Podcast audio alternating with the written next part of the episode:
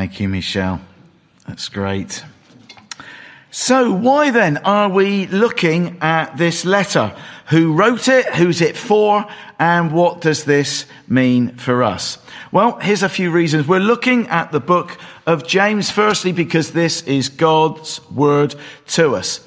Secondly, because it seemed somewhat appropriate to us, having gone through a couple of months looking at something Old Testamenty, we're now looking at something from the New Testament. And thirdly, because it seemed that such a book was pretty well timed for us as a church. It's punchy, it's very direct, and at a time when most of us can maybe uh, be uh, or become a little bit too comfortable at times with what I've kind of called the uh, the dressing gown and church at home Christianity. No offence if you're sat there right now, you enjoy your cup of coffee. Um, it may well help us to refocus a little bit on how we should be living. We know there are a variety of reasons why people are unable uh, to join us here, and we know there's a different journey that we're each going through in terms of that moving back to be one uh, and another together. We need, though, one another, don't we? And it's difficult as we're seeking to think how we might do that in this very strange season. James, though, is quite a unique book. He doesn't deal with the essence of salvation at all. He doesn't mention the crucifixion or the resurrection of Jesus Christ at all. Things aren't mentioned because they're assumed, and they're assumed because he's writing predominantly to Christians. And that's us lot, if we know Jesus as our Lord and Savior. Some people see this book of James as almost being like a commentary going alongside the Sermon of the Mount. I thought that was quite interesting.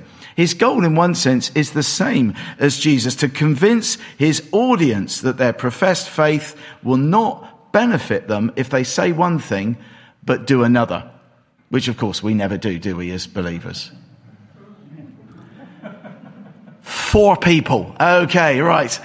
There's a challenge, isn't there? This is what God's word says, 1 John chapter 1 verse 6. If we say we have fellowship with him and yet walk in darkness, we lie and do not know the truth. In 1 Corinthians chapter 11 verse 28, and often you would hear these verses read when we have a time of communion. Let a man or a woman examine himself or herself. Back in Haggai chapter 1 verse 5, we read there, here is the word of God. Consider therefore your ways. We're going to have to do that. Why? Well, because James doesn't mince his words. I have warned you now two or three times. So don't expect a softly, softly. Today will be as soft and smooth as it's probably uh, going to be. His, his sentences are short, they're forceful, they're direct, very often prophetic in tone and certainly authoritative. Very black and white about application. His application seems to hit, his material seems to hit like arrows into a target. Probably Matt Hancock wouldn't go a great deal on this particular book because there's no room for grey areas whatsoever. There are indeed no restrictions, according to James, to putting your faith, my faith, our faith into practice. So I hope that as we come together to study this book, we'll want to be not just listeners, but doers of the word, which is what James advocates uh, about that. More about that in the weeks to follow. But firstly, Glenn is going to come and read a few verses for us from the book of James. Firstly, just the first verse in James chapter 1, and then a few verses from James chapter 3.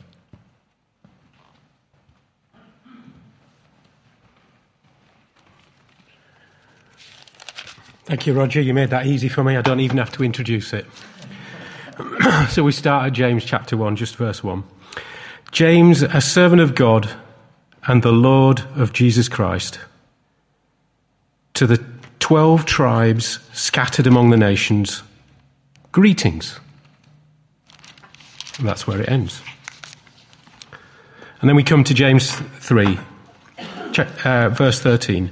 Who is wise and understanding among you? Let them show it by their good life, by deeds done in the humility that comes from wisdom. But if you harbour bitter envy and selfish ambition in your hearts, do not boast about it or deny the truth. Such wisdom does not come down from heaven, but is earthly and unspiritual, demonic. For where you have en- envy and selfish ambition, there you will find disorder and every evil practice. But the wisdom that comes from heaven is first of all pure, then peace loving, considerate, submissive, full of mercy and good fruit, impartial and sincere. Peacemakers who sow in peace reap a harvest of righteousness. Thank you.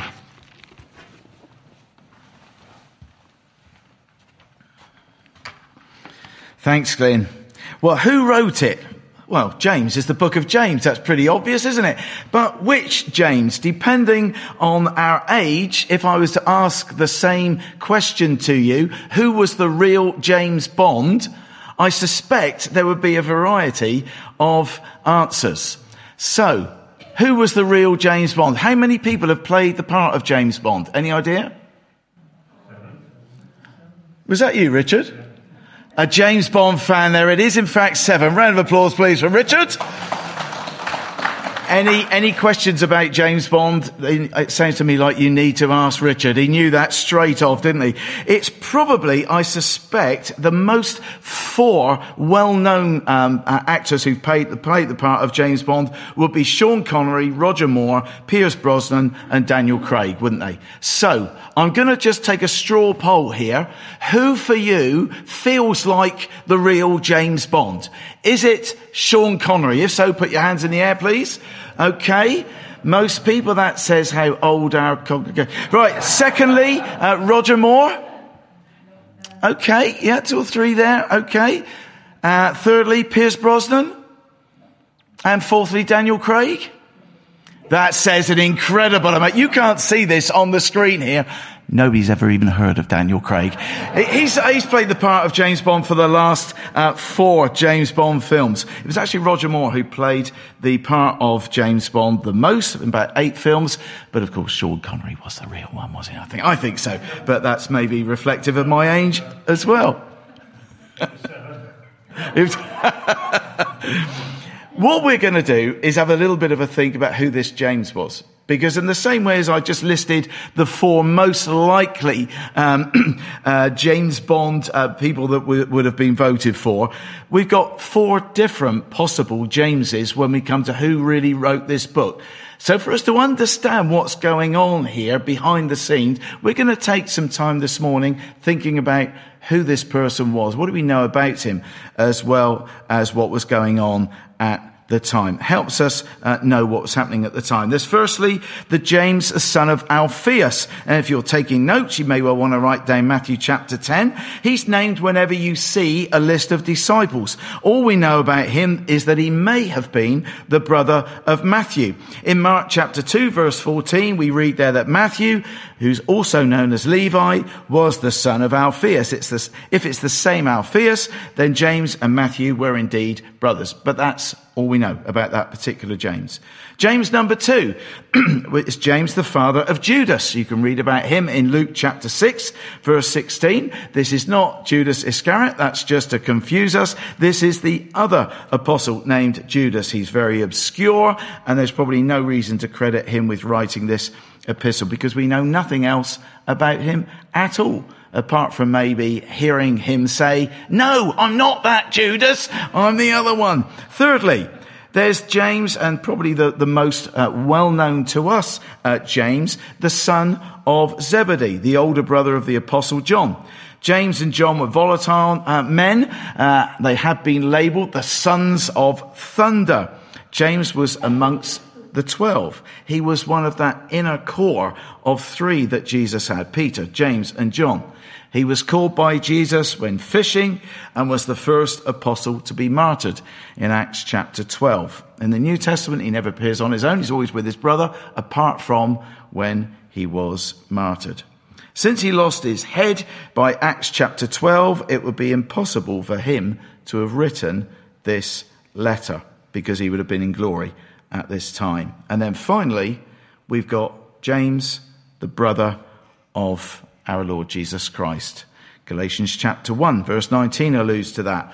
After the birth of Jesus, after the virgin birth of Jesus, Mary, with her human husband Joseph, went on to bear children, male and female, uh, boys and girls. Matthew chapter 13 uh, talks about that. And one of those, most likely the next oldest son, was named James. He would have played with Jesus as a boy, looked up to him as older brother, probably got a bit miffed that it was never Jesus that got into trouble because he never did anything wrong. How frustrating would that have been as a sibling?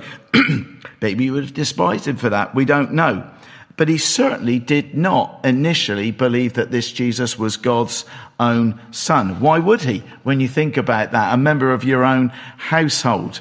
We don't know when that change occurred from James not believing to them believing. And yesterday at Cafe Church, we were trying to speculate a little bit about what it must have been like for him and the other siblings to have Jesus in the household.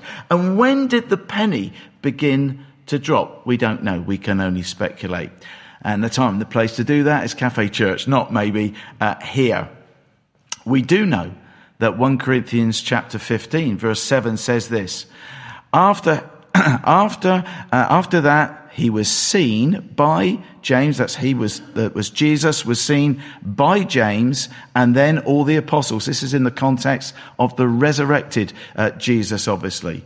James is then there with the believers in the upper room in Acts chapter 1 verse 14, waiting for that Pentecost experience that came. When Peter is released miraculously from prison, he told those who've been praying, tell James and the brothers in Acts chapter 12. Then at the Council of Jerusalem, which is really quite significant in AD 50, when the church faces this really serious issue, massive tensions that were going on in the church at the time. Uh, and then it's James who presides over that meeting. It's James who's the one who shows clear leadership, saying, brothers, listen to me. And then he declares what the way ahead should be. We should not make it difficult for those who are coming to faith. And that's probably a word that we need to hear regularly, isn't it? For ourselves as a church. Let's not seek to make it difficult for those out there. More about that, I'm sure, as we go through this series. Towards the end of Acts, when Paul arrived at Jerusalem, we read that they went to see James and all the elders were present in chapter 21. Paul calls James a pillar of the church in Galatians 2. So it seems likely that this is the James who penned this letter. The younger brother of the Lord Jesus Christ. So how does he introduce himself in this book? Well, Glenn's already that one solitary uh, verse. We didn't let him go any further in chapter one. That's coming next week. James, a servant of God and of the Lord Jesus Christ. What is James saying? I am a slave of God. That's another translation. I am a slave of God. Yes. I am a slave of Jesus Christ too. Yes he puts Jesus directly alongside God, the man, God, if you like. What a declaration of the deity of our Lord Jesus, as confessed by his younger half brother, but his brother nonetheless. I serve them equally, he says, both the God that you all worship and my older brother, because I've now come to recognize who he is. That's quite a, a humble statement. Our translation isn't totally the best. It can be translated like this a servant of Jesus Christ who is both God and Lord. I found that quite helpful. Literally, the translation would read as this James, of God and of the Lord Jesus Christ, a slave. That's how he viewed himself. Slave bondservant, servant. When it comes to our Lord Jesus Christ, the one we sing about when we're allowed to sing, of course, if you're at home, you can do that. How do we see ourselves in relation to this Jesus? At best, I hope we see ourselves as a servant. It's the best that we could possibly be. But how tough must that, must that have been for someone who was at a family gathering, celebrated birthdays and Christmases? Would they have had, well, we don't know. But you know what I mean, those family occasions. And yet this James has recognized who Jesus is. Who is it for? Well, there's an interesting uh, verse there to the 12 tribes scattered among the nations, which would have gone bang to James's hearers, but probably right over the top of our heads. It's not easy for us to really get hit with the full force of what he was saying. The letter is written to Christians. It's not a Jewish letter. James is telling these Christians that they are actually the 12 tribes scattered among the nations. They knew all about their patriarch Jacob. We thought last week, didn't we, about the death of Jacob, about his having 12 sons and they're living 400 years in Egypt by the, uh, by the end of which they were a mighty people called Israel. They were divided into those 12 tribes, each bearing a name of one of Jacob's sons. They were brought into the land of Canaan, settled into it in geographical tribal units.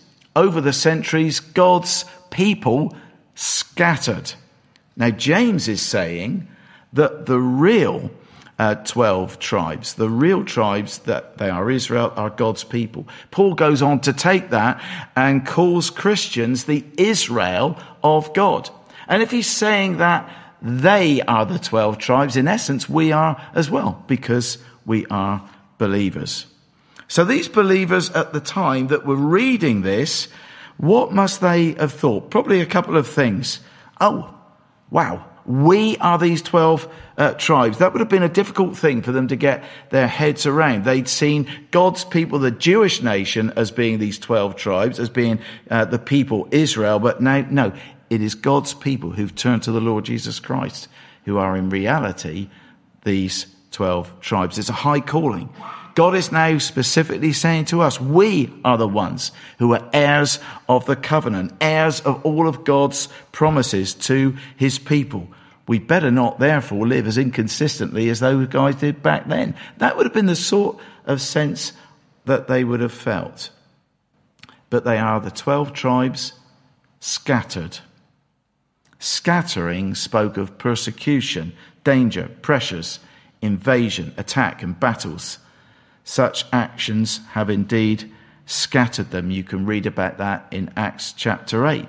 But scattering is good for the gospel. Uh, Paul Ellis was hosting uh, Cafe Church yesterday, and he said, you know, in this last sort of 16, 17 months, do we feel that sense of ourselves having been scattered?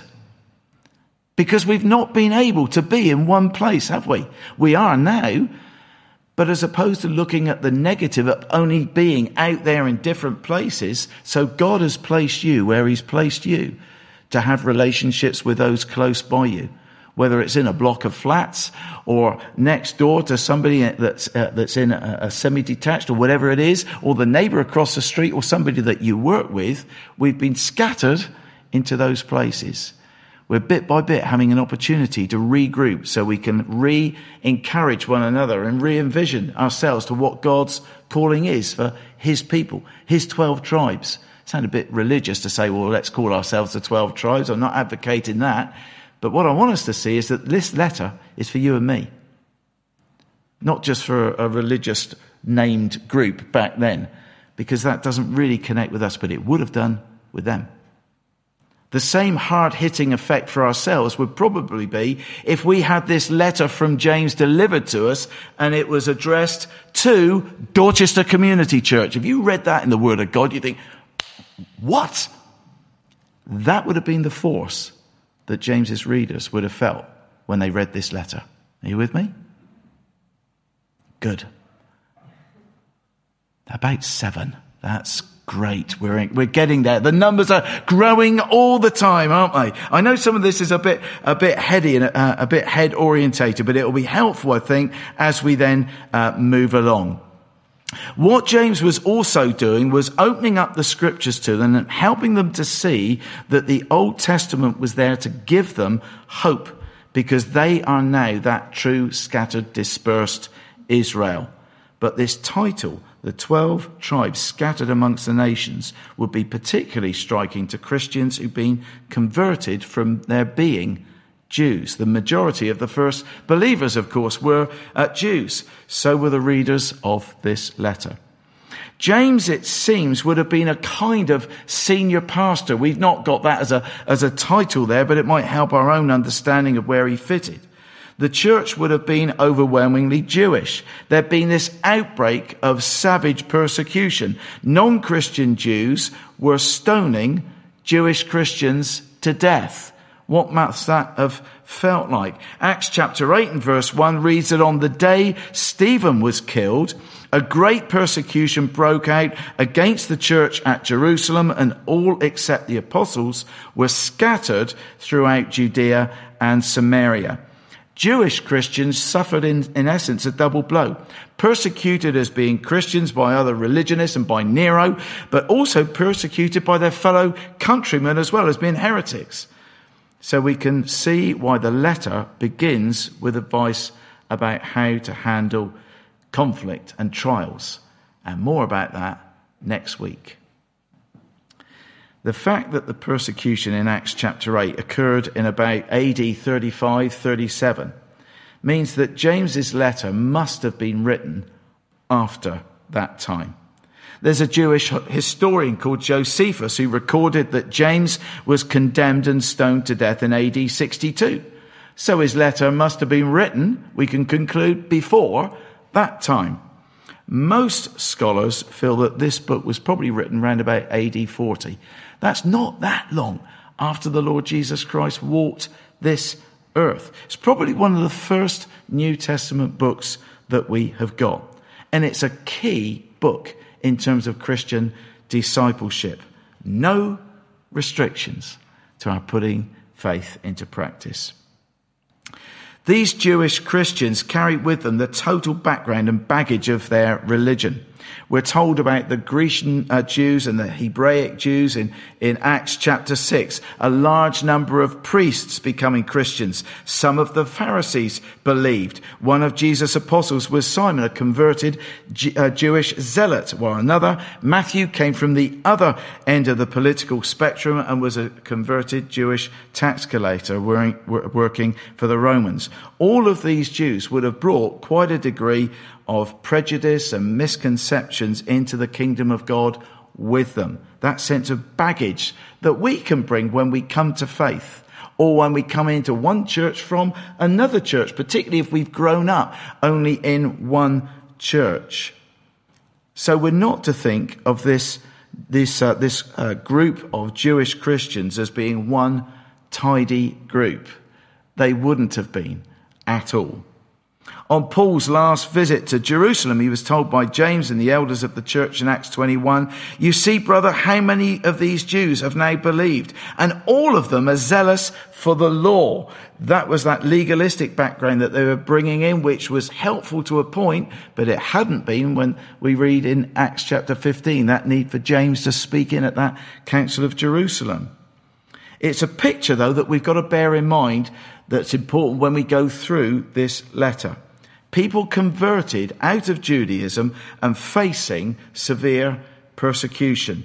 James wants this first generation Christians uh, to live in a right way. And the issues that he hits head on are still very, very relevant for us, which is another reason why we're looking at it. But we need to do so through the lens of knowing what this people group were all about and what they were facing firstly. That's important for us. But in the same way, as we look at ourselves, shall I encourage you to look at one another? Go on, just have a little bit of a look around. Yeah, some of you are now smiling. Others of you have initially had a smile on your face and stopped when you've seen those around you. You see, we're quite a mixed bunch, aren't we, when you think about it? We've got some here who've been a part of the church for many, many years.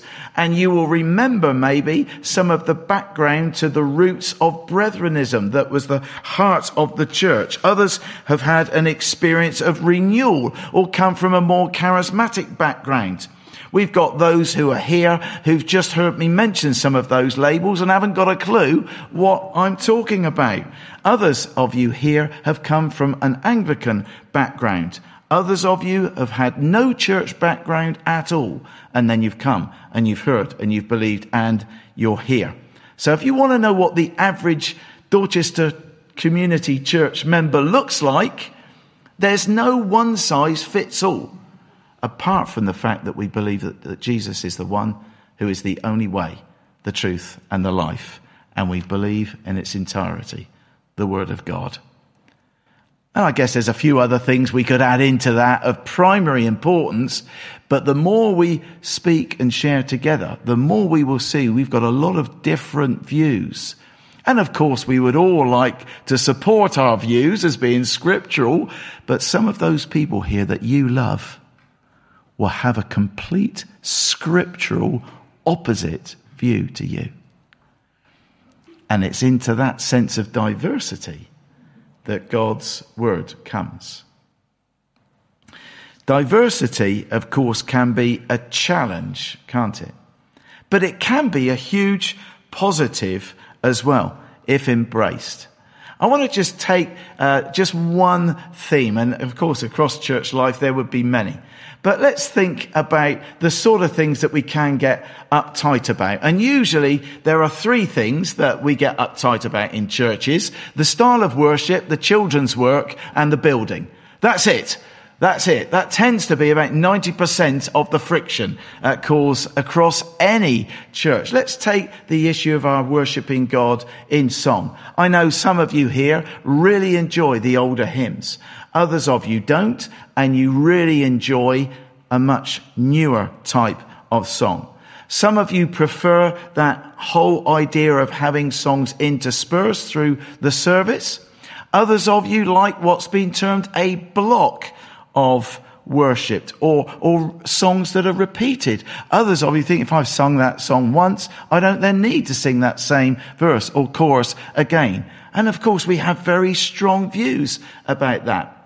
Pre-COVID, we've, we've had a whole different view of, and pictures, not view, a whole different sense of picture of what church might look like in the way that we worship God. We have a contemporary style here, usually on a Sunday morning, a traditional style on a Sunday evening, and then once a month we have what we call encounter, where we have uh, songs that are that are played uh, up on the screen. We have the lights off, and it's just people doing their own thing. Uh, and we have obviously cafe church, where we meet together, we share together. Sometimes we sing, sometimes we don't. All different. And we might all have our own individual preference. That is okay in terms of diversity. What is not okay is when we make our preference into a theology and I'm right and everybody else is wrong. And when are they going to see the light? Let's embrace that sense of diversity. And do you know what? It's almost as if we ought to remember the one that we're worshipping is actually God. And our worship, whether it's through song or how we live our lives, is for Him, not ourselves. Whatever buzz we get out of the way we worship is an added bonus, the icing on the cake. But let's be careful. It's a heart thing, isn't it? Worship. What did Jesus say in John chapter 4? The worshippers that I'm looking for are those who worship in spirit and in truth whether that's through a hymn or a course or anything else, stood up, sat down, lying down, really doesn't matter. I had a, conversation this week. Uh, let's just share a little bit of history with you from 17 years ago when I joined the church uh, here. And uh, a few of you who were around then may well know this story and have a little wry smile to yourselves. I responded to a, a mini advert that said, due to God's many blessings, we are seeking to appoint our first part-time worker. That was, uh, that was the advert in the day. Due to God's many blessings. Well, what was that? I was intrigued. I was fascinated. I was excited. Was it the number of conversions that had been increasing? Was it the financial giving that had been increasing? Was it the queue of people longing to get involved in the Sunday school back in the day? There were only 48 members I thought I'd give myself an opportunity to go round and have a cup of tea with people. So I asked that question without any word of a lie. 80% at least, it may well have been 90% of those I spoke to, in answer to the question about God's many blessings. Well, we used to have the chairs this way round, but now we have the chairs that way round. Now, of course, this is now 17 years on and you're laughing. I have to tell you, this was no laughing matter 17 years ago. In actual fact, 18 years ago, there were three people that left the church because of the direction of the chair. Now, we may well think, oh, but of course, in similar fashion, we may well have left another church for an equally trivial reason. Or we might leave this one for a trivial uh, reason. So in my first four weeks here, some of you will remember, we faced four different directions in the fourth, first four weeks. And then I asked the question, which is most spiritual in terms of the direction of the chair? And of course people were thinking this is ridiculous. But it was something that we could laugh at ourselves and that's okay. Diversity is okay if we embrace it. So we're going to now worship God together. And it's a heart thing. And one of the songs that Michelle has chosen leads us into that. Lord, you have my heart. And our worship is an expression of what is there within our hearts. And following this song, we're then going to think about what this book might mean to us very briefly before we then sing again. So we know a little bit about the who uh, who wrote it. We know who it's for. What does all this stuff mean for us? Well, Martin Luther, the incredible Christian reformer, suggested that James's letter was nothing other than second class scripture rather than affirming its right to be in the Bible alongside things like the Sermon on the Mount. Other scholars have dismissed it as a Jewish piece of writing with superficial uh, Christian editing. Others have described it, and I quote, as having the morality of a working class gathering marked by resentment against the rich, suspicion of the world, and a narrow Christianity lacking in Paul's missionary vision. Some people have said, well, James was in conflict was with Paul. No, he wasn't. What we need to understand is what the, those individual um, uh, uh, men were aiming to communicate. From Paul's perspective, his question was, how is salvation received? And in the book of Romans, he was both asking and answering that question. How is salvation received? Paul's answer was always by faith alone. But to James, the question was different. How is salvation proven? That was the question he was asking, and his answer is always by works alone, by what we do. It is received by faith, it is proven by works.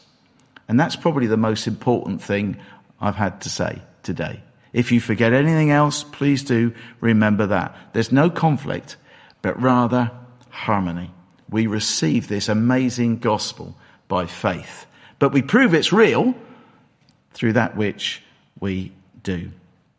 Contrary to some might say, James also gives us some really sound theology as well in terms of suffering, sin, temptation, the fallenness, demonic evil, and indeed of Christ. He uses the word kurios 11 times. Jesus is Lord to James the one who's the source of wisdom in chapter 1, the one before whom men are humbled in chapter 4, and the one who is the healer in chapter 5. He explains God to us. He uses the name God 17 times. He says of himself, as we mentioned right the way back at the beginning, that he is a servant of God and of the Lord Jesus Christ. Doulos is the word servant. William Barclay says these words. He says, a doulos was characterized by absolute obedience, absolute humility, absolute loyalty, and pride, but in a good sense. James was proud to be nothing but a servant of the Lord Jesus Christ. And that is the best thing for ourselves to aim to be. But it's maybe a right time for us to think about that. Is that how we see ourselves? And alongside that, well, if I am a servant of Jesus, how am I demonstrating that in 2021? How am I demonstrating that when we can't really meet together in the same way and do the same things? How can I be a servant? Yet to others, he was that just James was a key leader in the life and growth of the Christian church. To us, as a people of God, also fellow servants of Jesus, he's left both a legacy but also a real challenge, and we'll discover that. For faith without deeds is dead. So we're going to be brought back to basics in terms of what we are doing as an individual Christian and as a people of God. And that's tough as we've not been having the opportunities legally to actually have ministries going on in the life of the church. As restrictions hopefully fall away, let's not just stay as we are, but seek to regroup and say, God, what are you saying to us in the here and now about what it means to put our faith into practice as a people of God here? From what we know of the man and his mission, we're going to be looking at enduring tough times, our status and identity, treating people how we would like to be treated, being wise with how we use our tongue. Our email, our text could be true in the same way, keeping the peace, owning our own peace, being in the world but not of the world. The difference between living for now and living for eternity, coping with suffering, the place of patience, prayer for healing, and turning to God on all occasions. That's what we're going to be exploring together over the next three months. There are no restrictions on our putting faith into practice. So let's encourage that all the more of one another over the next few weeks. We're going to worship God in song again. And following the second of these songs, Robin is going to come and lead us in a time of prayer. And then we've got a message from community kids to one of their own. So let's come before the Lord in prayer. Let us pray. Father, we thank you for all the words that have been left for us to guide us, to know you, to love you, and follow you. We thank you for your servant James and the guidance he, pres- he provides, especially we think of in inviting us to good works. But Lord, we pray that those good works, when we do them, will show you to others, not prove how wonderful we are. We love you, Lord, but we are your servants.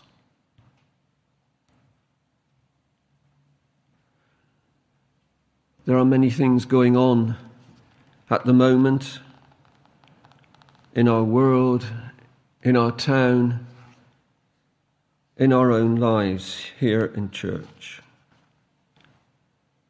And we pray for your intervention. Your intervention when things are going well, and your intervention when they are not.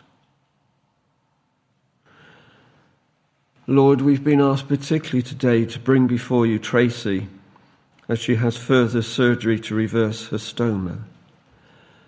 And we pray that you will guide the surgeons, you will give them the skills and the understanding that they need.